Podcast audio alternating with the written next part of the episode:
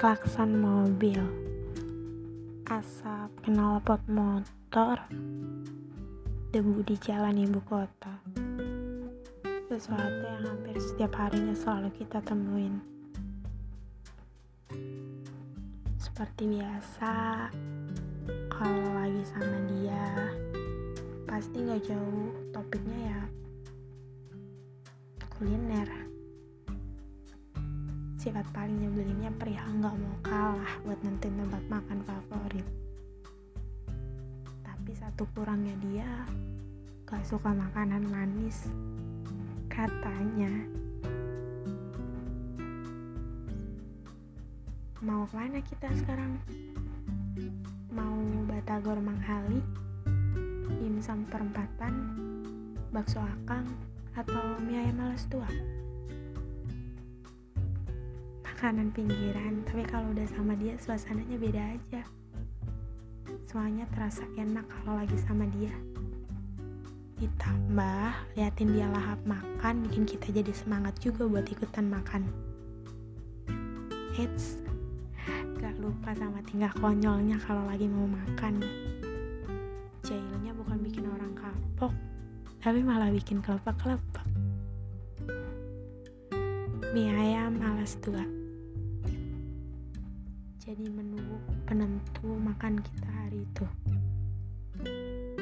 Tukang parkir di sepertiga jalan alas tua selalu jadi penentu cerita kita. Waktu itu dia bilang gini kamu lihat bapak tukang parkir di pertigaan tadi? Aku selalu ngerasa senang kalau setiap kali ketemu dia. Ngeliat wajahnya yang semangat dan penuh energik bikin kita ikutan semangat juga. Senyum bahagianya nularin banget ya. Gak pernah lupa senyum padahal kalau dipikir-pikir penghasilan kemarin atau sekarang belum tentu sama. Tapi dari wajahnya dia selalu berucap syukur. Matanya sampai ke orang lain kalau dia bahagia. Bikin orang lain punya harapan baru.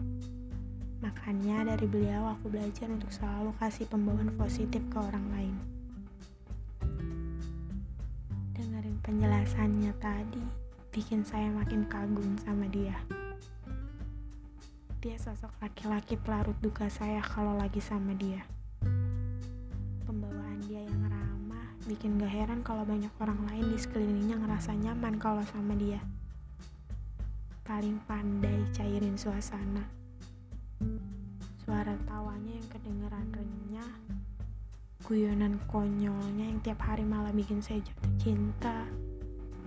Mungkin itu bukti sikap dari pelajaran yang diambil dari bapak parkir pertigaan tadi. Sosok laki-laki yang gak bisa ditebak isi kepalanya. Karismatik. Berwibawa. Berwawasan luas. Ceria gak heran kalau banyak yang jatuh hati sama dia. Dan yang bikin tambah salting tutur bahasanya. Manusia random unik yang pernah saya temui di bumi. Bisa kenal sama dia adalah anugerah terindah yang harus saya syukur sekarang.